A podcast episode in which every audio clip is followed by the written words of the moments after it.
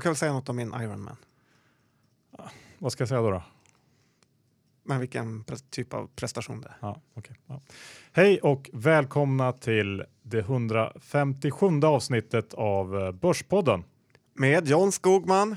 Och eh, Johan Isaksson. Inspelat den tjugofjärde augusti. Det är det. Och eh, jag är ju nu samkommen, Johan.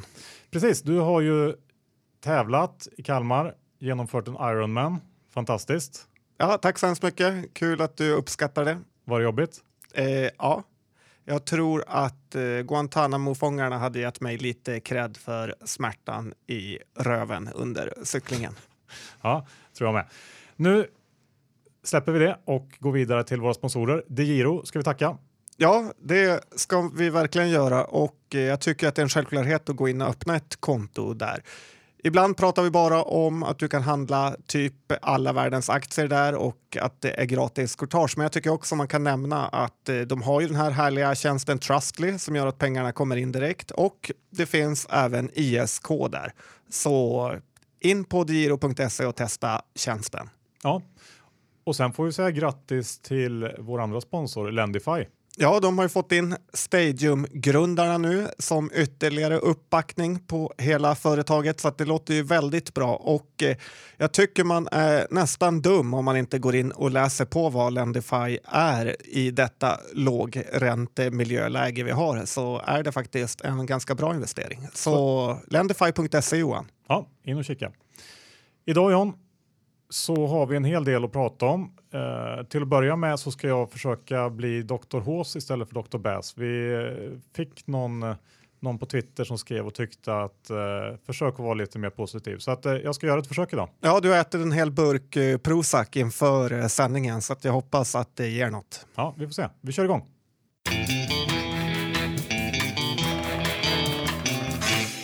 Johan, doktor Hås. Är det nu Isaksson? Index står i fjorton elva ungefär och börsen känns väldigt stark faktiskt. Det stämmer ju, det gör den ju faktiskt. I den här delen så brukar jag ju alltid säga någonting lite negativt om alla centralbanker runt om i världen och deras aktiviteter. Men idag tänker jag så här, jag kanske har fått allt det här om bakfoten. För vi lever ju i en, en ekonomi som är kreditdriven. Folk och bolag de måste låna för att ekonomin ska växa. Och jag tänkte att man kanske ska se det här som, som att när centralbankerna genom att sänka räntorna till noll så har de faktiskt skapat utrymme för en sjuhälsikes lånetillväxt. Och i förlängningen då tillväxt i ekonomin. Bara det att vi är lite sega i att utnyttja det och förstå det helt.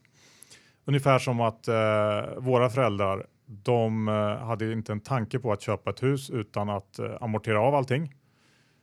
Eller kanske till och med köpa det kontant. Men nu är det ingen som tänker så utan man tänker inte ens att man ska bli skuldfri någonsin. Utan den här, det här lånet finns ju bara där. Så jag tänker om man till exempel köper en villa i Stockholm och lånar fem miljoner. Och har en riktigt låg ränta som till exempel hos Avanza eller Nordnet. Då kostar det ungefär tre tusen trehundra kronor i månaden före ränteavdrag. Och jag kommer ihåg strax innan finanskrisen då lyckades jag köpa på mig en lägenhet på Kungsholmen eh, i helt fel läge kan man säga. Och hade räntekostnader kring tjugo tusen i månaden tror jag. Eh, ungefär där eh, i samband med att Ingves, kung Ingves höj, höjde räntan. Eh, och för att komma upp i den typen av räntekostnad då måste man låna ungefär trettio miljoner hos Avanza eller Nordnet. Eh, så då finns det ju, ser man det så så finns det ju en fruktansvärd potential i det här. Ja, det kan man ju lugnt påstå. Ja. Nu är det här lite teoretiskt resonemang som det finns andra begränsningar. Men ändå, eh, kan vara så att jag har fattat allt fel och att vi står inför eh, en riktig tillväxtperiod i världen. Ja, jag ser att det är svårt att säga sådana grejer. Ja, men du hade ju också någon, någon observation från bostadsmarknaden när vi ändå är inne på det. Ja, jag är inte lika positiv som dig nu Johan vad gällande bostäder. Som du i alla fall i det här avsnittet. Och jag tror ju att den här bostadsbubblan är nära. Och eh, kanske ännu mer än i något annat i det U S A kallas för condos. Alltså mindre lägenheter. Och överallt man åker i hela Sverige så står det nya väldigt fina lägenheter. Det är Kalmar, det är Stockholm, det är Norrköping, Umeå, överallt. Och eh, så här var det i Spanien med, att man börjar bygga finare och finare bostäder i sämre och sämre lägen. Och till slut så fanns det ingen riktig efterfrågan. Det har ju redan varit lite rapporter i Dagens Industri att det är en hel del lägenheter i det nybyggda området kring Barkaby, där IKEA ligger, som man inte kunnat hyra ut i den vanliga kön, utan här har man fått lägga ut dem utanför kön för att hitta någon som vill ta på sig de här lägenheterna.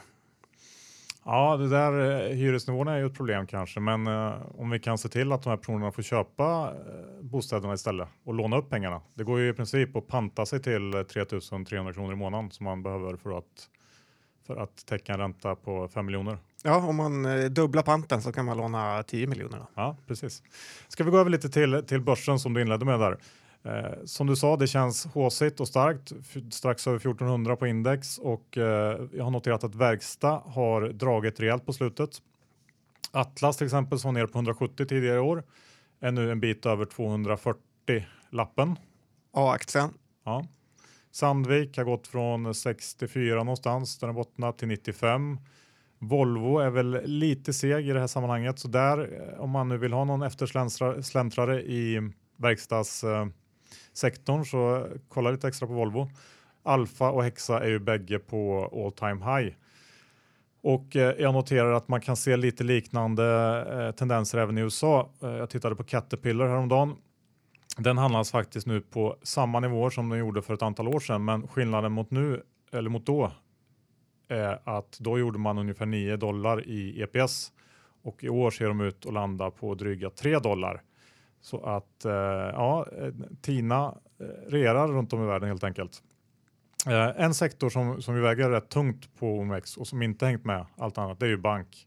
Så om vi ska fortsätta den här resan uppåt nu, som många verkar tro, då måste faktiskt bank följa med. Så håll koll där. Ännu ett sånt här Tina-köp. Ja, det är många stora fonder som är tunga i banker, bland annat G R Gs superfond. Så är det. Ja, vi får se om de har rätt. Ska vi gå över till O S som ju är avslutat, John?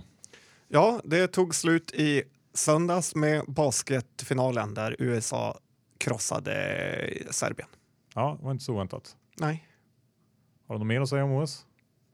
Ja, och U S A krossade ju som vanligt i medaljligan. Och det var ju allt från simning till friidrott. Och jag älskar verkligen det här amerikanska sättet att göra sina uttagningar genom att anordna en tävling, och de som kommer i toppen där får en O S-biljett. Det är inga mjuka värden som vi har här i Sverige, att om du har presterat tidigare i karriären, typ Kallur, så får du komma med, eller om du har världsårsbästa i din gren spelar heller ingen roll, utan det är på de amerikanska uttagningarna som hålls en gång. Så presterar du inte där får du ingen biljett. I Sverige är ju åttio procent av vår O S-trupp där för att se och lära, och resten är lovande tjugonio-åringar som snart kan blomma ut. Och eh, det påminner lite om det här svenska betygssystemet vi har i skolan, som är så konstigt att eh, det betyget du får på din första kurs, kurs i gymnasiet är lika viktigt som du får på din sista, trots att allt eh, borde hänga ihop på något sätt. Och eh, får man G A-kursen så spelar det inte någon roll vad du får, om du får M V G F-kursen eller vad allt det heter nu. Och eh, det är lite som man skulle bedöma hur snabb Usain Bolt eh, var på att lära sig gå när han springer hundra meter, Johan. Ja, men det är en bra poäng tycker jag. Jag håller med. Och eh, något som också är intressant det är det här med medaljligan per capita, det vill säga hur mycket man skördar i relation till hur många människor man är.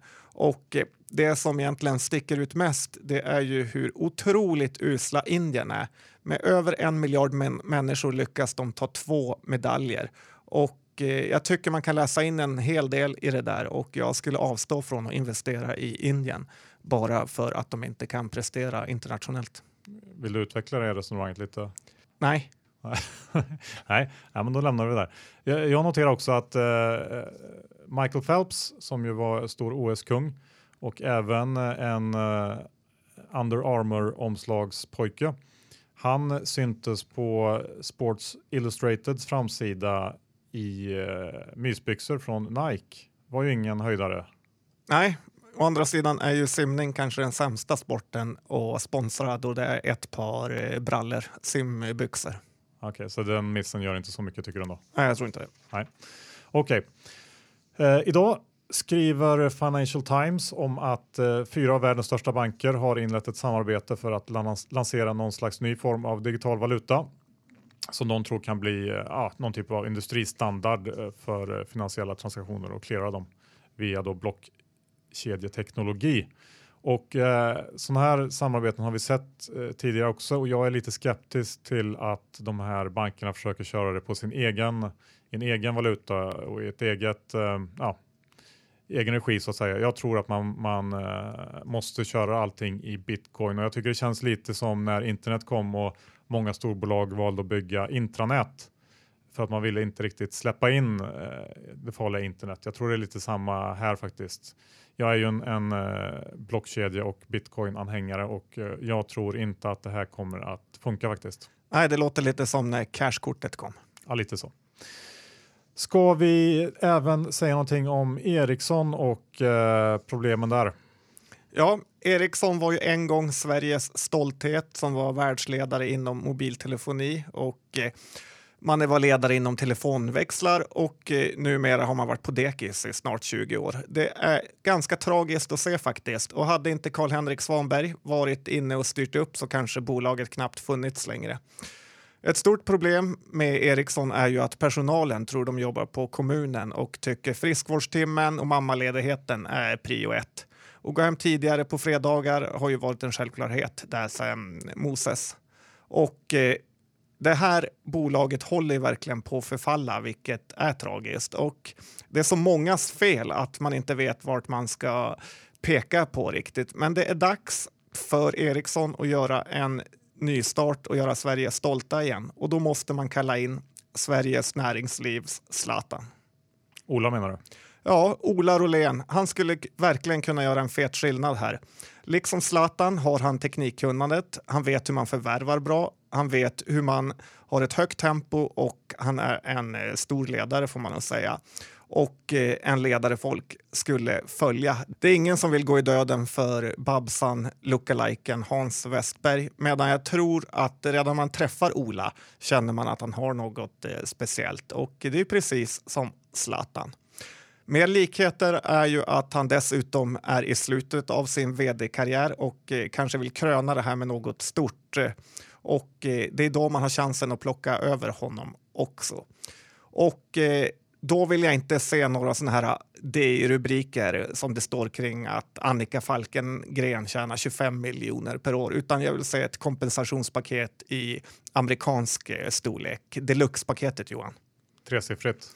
Ja, och det blir ju så här att det kommer inte finnas några bättre lägen än att värva Ola nu. Och då får det kosta hur mycket som helst om man inte vill bli frånåkt från alla kineser. Jag tycker att den sign-on-bonus på ungefär femhundra miljoner kronor i aktier vore rimligt. Och sen kanske en årslön på tvåhundrafemtio miljoner kronor.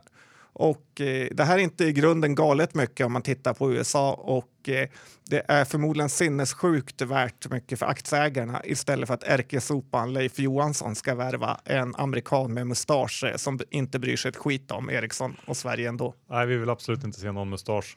Eh, och eh, jag tror du är inne på rätt spår här, och det är ju inte alls omöjligt att man skulle kunna känna igen stora delar av i alla fall den här sign-on-bonusen genom att sälja lite Ericsson-tröjor med Rolén upptryckt på ryggen.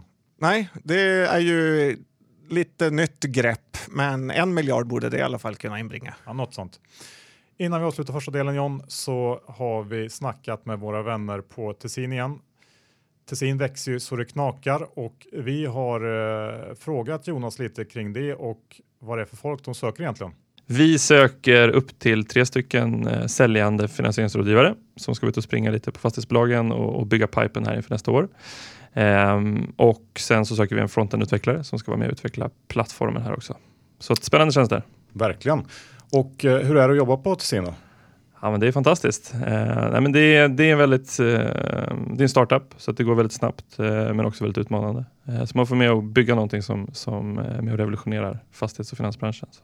Ja, vem vill inte det? Det låter ju kanon. Om man vill söka de här jobben, hur gör man då? Då går man in på tessin punkt se och kollar på de lediga jobben som ligger där. Så kan man läsa mer om dem. Ja, eller börsjobb punkt se. Eller börsjobb punkt se.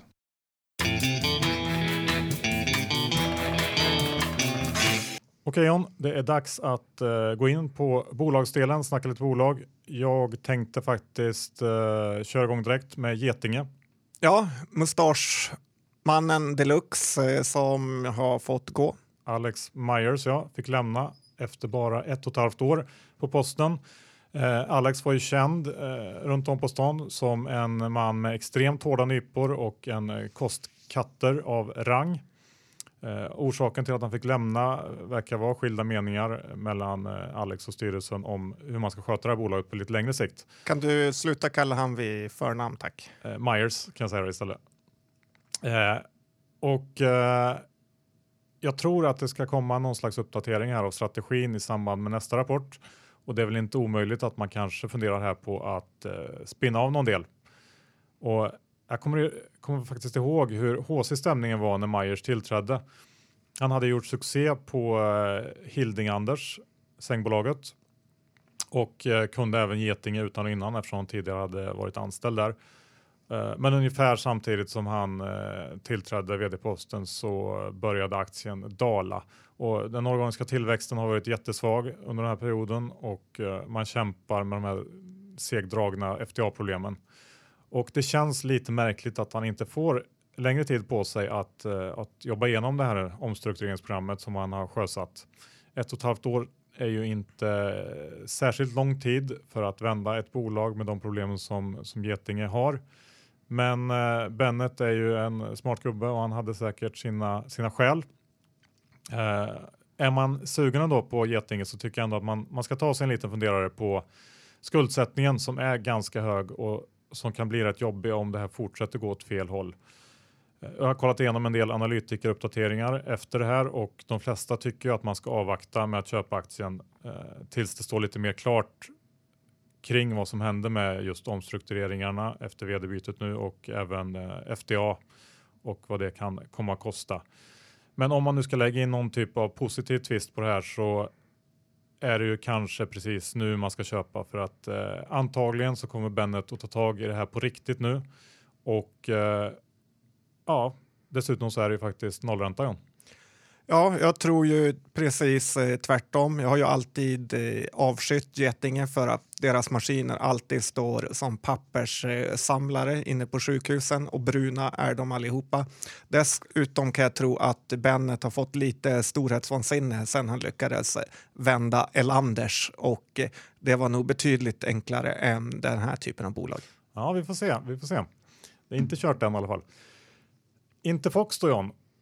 Ett ja. bolag som vi har gett oss på några gånger i podden. Ja, du har varit väldigt taskig mot det. Vad har du att säga? Ja, vi får ju en hel del kommentarer på det som tycker att eh, vi har varit helt fel ute. Och tittar man på aktiekursen så stämmer ju det. Eh, aktien har ju rallat något så makalöst sista tiden. Eh, så mycket att ledningen faktiskt tvingades gå ut här om det var igår eller föregår. Igår tror jag. Och dementera att det var någonting på gång. För det florerade någon slags rykte på forumen om att jag antar en försäljning var nära förestående. Och jag gissar att aktietorget var de som tvingade ledningen som säkert motvilligt gick ut med den här dementin. Det vet jag i och för sig ingenting om, jag spekulerar där. Men eh, så kan det ha varit. Aktien gick initialt ner runt femton till tjugo procent men återhämtade sig under dagen och stängde på minus tre procent. Nu, jag vet inte vad jag ska säga riktigt för positivt om det här, men om man ser det så här då, de som missade dementin eller kanske inte loggade in igår, de får ju en eh, riktig straffsparkschans idag att sälja istället. Det är ju sjukt positivt. Skulle, alltså, om du vänder det så.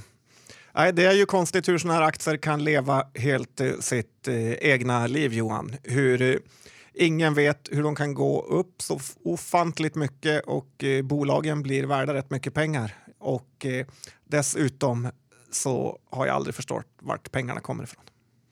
Nej, inte jag heller. Vi lämnar det. Vi går över till eh, B T S som är något av en favorit bland eh, en del eh, värdefolk. Ja, oj oj oj så smarta personer som gillar det här bolaget och eh, då är det väl tur att man kanske inte är så smart själv.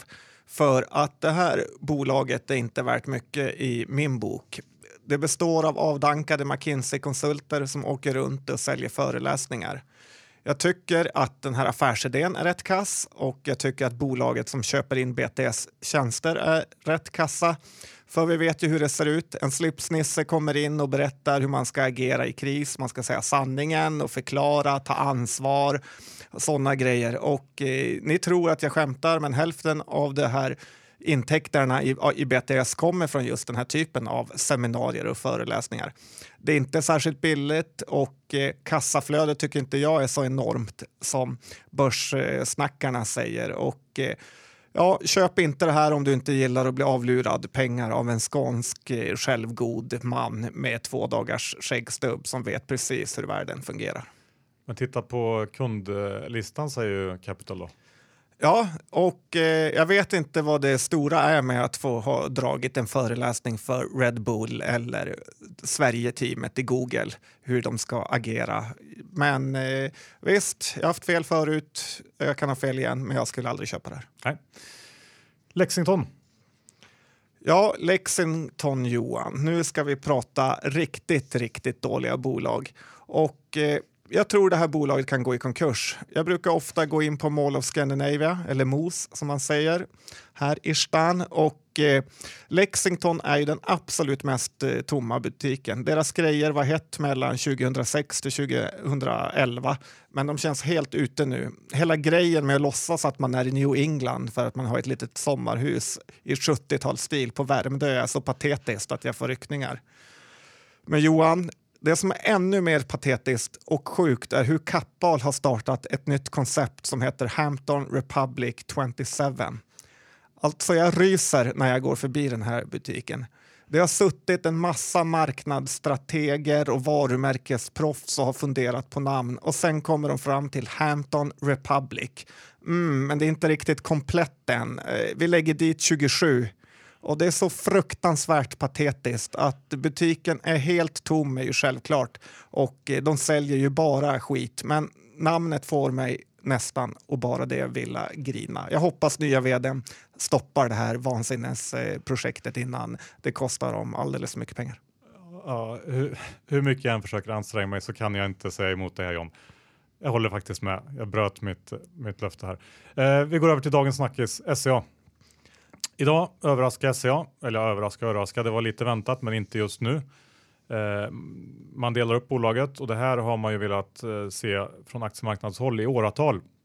Det blir en skogsdel och en hygiendel och den här typen av manövrar brukar ju bidra till att synliggöra värden och eh, så ser det ut att bli även eh, i det här fallet. Aktien är upp ungefär tio procent på förmiddagen här idag. Eh, Jag har sett lite siffror här på att eh, man skulle kunna tänka sig att det här frigör upp till ungefär tio procent extra värde i skogsdelen. Och att hygiendelen, som ju är den stora delen, blir då sen ett eh, relativspel egentligen mot eh, Kimberly Clark och liknande branschkollegor. Eh, och, som innan idag då handlades med en rabatt på femton till tjugo procent kanske. Så att det är klart, det finns ju, det finns ju argument för att aktien ska upp. Och eh, samtidigt finns det också lite olika parametrar att skruva på. Jag är inte något proffs på eh, varken skog eller hygien. Och eh, det finns säkert bra, bra liksom argument för att man ska värdera de olika delarna i både lite högre och lite lägre intervall. Så att här är det nog upp till, till var och en att eh, gå lite djupare och skaffa sin egen uppfattning. Men som sagt, vi är upp ganska mycket redan idag. Eh, mycket möjligt att det kan... fortsätta upp lite till på det här, men gå in och fundera lite själva på det. Ja, det som slår en är ju hur mycket tillfälligheter livet är och kanske mest för den som är vd på S C A nu. Magnus Groth som halkade in på ett bananskal som vd för ett av Sveriges största företag efter att ha haft en relativt dålig karriär på Studsvik och så vidare tack vare S V D:s granskning. Så med lite tur så är man hux flux i toppen. Ja, och har man lite otur då hamnar man i fängelset. Eh, vi kanske ska gå in på lite fängelseaktier. Ja, jag är ju duktig på det där. Så det har ju varit en hel del slakt på de amerikanska fängelseaktier. För tror eller ej så sköts många av fängelserna i U S A av privata aktörer, och eh, nu har alltså D O J eller Department of Justice sagt att man ska börja avsluta de här kontrakten för de är inte riktigt nöjd med kvaliteten. Och eh, det fick fängelseaktierna att falla helt fritt. Det finns två stora operatörer i U S A som heter G E O Group med tickern G E O, och det andra stora bolaget heter Corrections Corporation of America med tickern C X W. Och eh, grejen med det här är ju att eh, federala fängelser bara står för en väldigt liten del av alla fångar. Bara några tiotusentals av miljoner.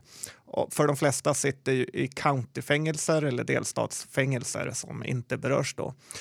Värderingen på de här bolagen är nu under P tio och direktavkastningen är den som sticker ut på över tio procent på båda två, och den betalas ut kvartalsvis. Jag tror man kan fynda här för ett, det är en överreaktion, samt att två, amerikanska staten är inte bättre än någon annan stat. Det vill säga att allt tar enorm tid och i slutändan händer ingenting.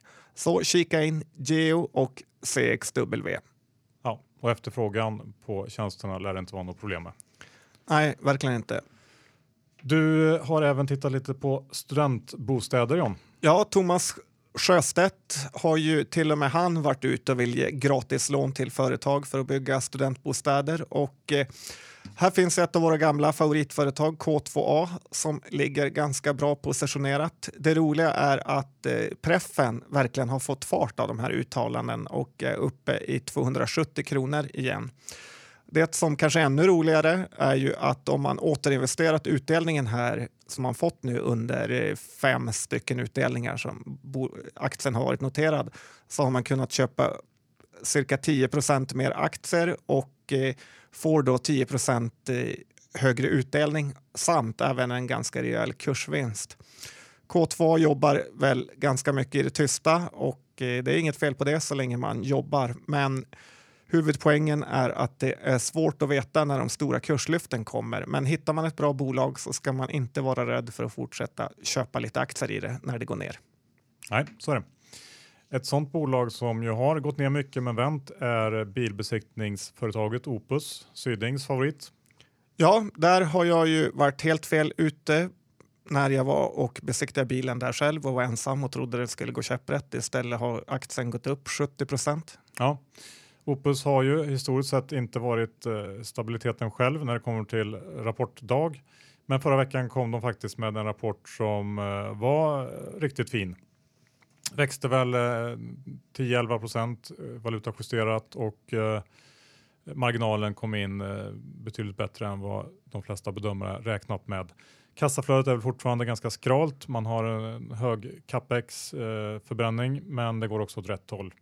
Som du sa så har aktien gått väldigt starkt innan rapport så att det blev ju ingen jättereaktion på det här.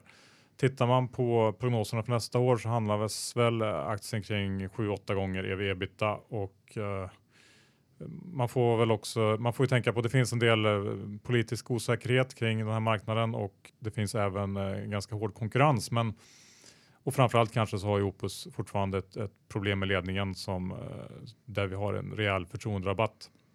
Men eh, det är ju inte särskilt dyrt och kan de fortsätta leverera över tid så, så kommer det här värderas upp. Men just nu så känns det väl som att eh, mycket av uppsidan på kort sikt är tagen, tycker jag. Låter bra. Ja. Jag tänkte även nämna några ord om eh, nykomling eller relativ nykomling. Eh, Nordic Waterproofing som håller på med tak, papp, taktätningsprodukter som kom en rapport igår. Eh, riktigt fin rapport. Växte organiskt tio procent och lyckades förbättra rörelseresultatet med tjugosju procent. Det här bolaget gillar jag lite extra för att de är, eller har en ganska stor exponering mot min favoritmarknad Finland. P tolv tretton någonstans och E V/EBITDA runt tio på årets siffror. Det känns helt okej tycker jag. Ja, det låter väl bra förutom att det är just Finland som jag har tappat tron på ännu mer sista tiden. Okej, okay, åsikterna går isär. Eh, ska vi gå över till Firefall eller kanske Firefly menar jag? Ja, nu var du fyndig för att eh, du är glad när det går dåligt för mig Johan. Nej, men det är min favorit och eh, flera gånger har jag återkommit till att aktien har gått upp för mycket trots att förra rapporten indikerade att det inte var några stora grejer på G. Vinsten halverades och aktiekursen som var på fyrtiosju innan rapport var alldeles för hög. Visst, det här med eldsäkerhet är det nya heta, men det berättar, berättigar ändå inte vilka multiplar som helst faktiskt. Det, det är en lite trist period nu som väntar. Aktien handlas väl ner femton till sexton procent och eh, frågan är väl vad som kommer hända härnäst. Stiger aktien igen från det här så är det kanske något lurt på G. Liksom det var något lurt att aktien ens var på de här nivåerna. Jag är fortsatt eh, lång även om min position var mycket mindre än från eh, för tidigare. Ja, men snygg, snygg call gjorde det där. Du sa ju ändå att eh, det här kommer inte att hålla inför rapport och det stämde ju. Ska vi ta en titt på Spifex, det här lilla oddsbolaget eh, eller vad det är de har? Ja, det har snackats en hel del om det. Det här är ett bolag inom bettingbranschen som det sa och... Eh, Lite förenklat är det väl tänkt att vara en modernare och billigare version av Betfair. Och eh, jag tycker intäkterna växer alldeles, alldeles för långsamt. Och eh, de låg på det här kvartalet på bara tvåhundraåttiofem tusen kronor för Q två. Och eh, det är ju i princip mindre än vad Börspodden omsätter. Så det här blir eh, sälj eller snarare avstå eftersom jag aldrig hade tänkt att köpa något här. Affärsmodellen fungerar helt enkelt inte. Nej, det låter som en rimlig bedömning. Hedera då? Hedera Group? Ja, Hedera med Bertil Haglund som är grundare av det här bolaget har ju levererat big time aktiekursmässigt och jag har ju även pratat positivt om det här och även ägt mycket aktier här. De kom med en rapport som jag i alla fall kortsiktigt tycker gör att kursen ligger för högt. Jag vet att många, inklusive jag, har bettat på att Bertil återigen ska bygga upp något riktigt stort där. Och där i ligger väl den höga kursen. Men någon måtta kan det väl vara kan jag tycka. Och kurser kring tjugo är lite för högt. Så är det. Vi går över till Ratos. Bolag, investmentbolaget som har underpresterat eh, väldigt länge nu. De eh, vinstvarnar ju för helåret här i veckan och missade prognosen eh, för kvartalet rejält. Eh, tittar man på de eh, aggregerade vinsterna för Ratos eh, portföljbolag så var de sju procent under föregående år. Och eh, det är väl framförallt kanske ja, man har H L Display och G S Hydro till exempel som, som eh, underpresterar rejält. Man vinstvarnar då för hela året och eh, räknar med att portföljbolagens vinster ska minska i, från att tidigare sagt att man har en försiktigt positiv syn på tjugohundrasexton. Man har även varit tvungen att skjuta till mer kapital till I B L som vi har pratat om många gånger. Och eh, den, det köpet måste väl kanske klassas som ett av de sämsta i svensk investment bolagshistorien nästan. Man köpte det precis före krisen, oljekrisen eller oljenedgången och krisen i offshore-sektorn och man fick precis skjuta till en miljard eh, norska till det här och de har jobbat ner skulden lite grann men det är ju fortfarande tungt där och det ser ju ut som att Ratos problem är ju att de har väldigt hög belåning i många av sina underliggande portföljbolag. Och de kommer att behöva skjuta mer, till mer kapital till ganska, eller i alla fall ett par av dem, tror jag. Och med nettokassa på ungefär två miljarder i, i själva Ratos så ser det här tufft ut. De kommer antagligen behöva göra sig av några bolag och det kommer antagligen att behövas en utdelningssänkning. Um, och, ja, vi får se vad som händer. Det kommer ju en ny vd eh, i början på nästa år. Och eh, ska man försöka titta på det här med lite positiva ögon så kan man ju ändå säga att om det är någon marknad man ska vara tvungen att vräka ut innehav i så är det ju den här. Det måste ju vara den här. Det är ju perfekt läge egentligen. Ja, men de har väl sålt alla guldägg som vi har pratat om tidigare och kvar sitter de med deras riktiga surdegar. Så är det, men i den här marknaden så kan ju en surdeg trollas om till en... en fin liten limpa kanske. Jag vet inte, men, men det finns ju ändå lite, lite potential om man ser det så. Och eh, dessutom är det ju en väldigt hatad aktie. Det är ungefär det som är det positiva jag har att säga om, eh, om Ratos. Känns ju inte som något köp här, men eh, att sälja nu känns ju alldeles, alldeles för sent om man sitter på den här aktien. Då tycker jag ändå att man kan avvakta lite grann. Och se den gå ner till noll. Ja, så illa ska det nog inte behöva bli. Men vi får se. Vi får återkomma kring det. Tänkte även bara sticka in en liten eh, kommentar om Magnolia som kommer rapport också här i veckan. Eh, de ångar ju på som bara den. Pengarna sprutar in. Edberg som var här eh, innan sommaren från Pareto och rekommenderade Magnolia som ett toppick i fastighetssektorn har ju fått rätt. Ja, även min rekommendation efter jag var och lyssnade på dem på Penserdagarna där jag sa att de hade absolut bästa presentationen visar ju sig också ha varit en kursdubblare från den nivån. Ja, kul! När det går bra för andra. Ja, exakt. Ska vi avsluta med Storytel? Ja, Johan, det ska vi göra. Ett, det här är ett bolag som jag inte tror är värt riktigt vad det är värt just nu om man säger så. Jag tycker affärsidén att vara någon typ av bibliotek eller ekosystem som de säger i U S A inte är så bra. Som vanligt tycker börsen annorlunda och hissar det här bolaget i skyarna. Bolaget har flaggat för att det är ett fint orderintag under sommaren, men jag undrar ju hur många som egentligen bara vill testa deras tjänster när de låg i hängmattan och nu när den bittra hösten börjar så avslutar man abonnemanget. Dessutom finns det ingenting som säger att Spotify börjar med ljudböcker och eh, ska man vända det till det positiva för att hänga på dig idag Johan så har jag hört att flera dagis har börjat med Storytel. Att eh, de sätter på en ljudsaga och så lyssnar barnen noga. Det här är förmodligen hundra gånger bättre för inlärandet än att stirra apatiskt på en iPad. Dessutom frigör det en massa resurser i personal och att de slipper gå till biblioteket för att låna cd-skivor som ändå är repiga. Och på så sätt låter det verkligen som framtiden, men billigt är det inte. Men det är i och för sig inte Spotify heller. Nej, billigt är det ju inte och eh, jag håller väl delvis med dig. Det här har vi ju varit fel ute förut. Den har väl typ dubblats sen eh, jag var negativ förra gången. Men eh, jag testade faktiskt Storytel här i somras och eh, jag tycker ändå att om jag bara ska se till mig själv så, så har jag ungefär samma beteende kring Storytel som jag har till att läsa böcker. Att det blir ofta så att man försöker läsa på sommaren men när sommaren tar slut så, så gör man inte längre. Så att jag sa upp mitt abonnemang när sommaren tog slut. Ja, då är jag rätt ute i min teori. Slut på dagens avsnitt. Vi ska tacka DEGIRO, John. Det gör vi. Gå in på degiro punkt se, öppna ett konto, se vad du tycker om den sajten. Jag tror du blir nöjd. Ja, och eh, passa även på att gå in på lendify punkt se. Ja, det känns ju tryggare än någonsin att eh, vara kund där. När de har fått in Stadium-grundarna. Lendify punkt se. Ja, exakt. Och glöm inte bort att eh, söka jobben som finns ute på Tessin. Verkar eh, riktigt spännande faktiskt. Ja, fastighetsbranschen är ju det nya heta och dessutom en startup. Ja, kan inte bli bättre än så. John, har vi några innehav att gå igenom idag? Jag har det inte. Hur ser det ut för dig? Du har Firefly. Ja, Johan, jag har Firefly som såklart är börsens sämsta aktie idag. Okej, och det var allt. Ja. Ja, härligt. För dig, ja. Då tackar vi för oss och uh, hörs om en vecka igen. Tack och hej.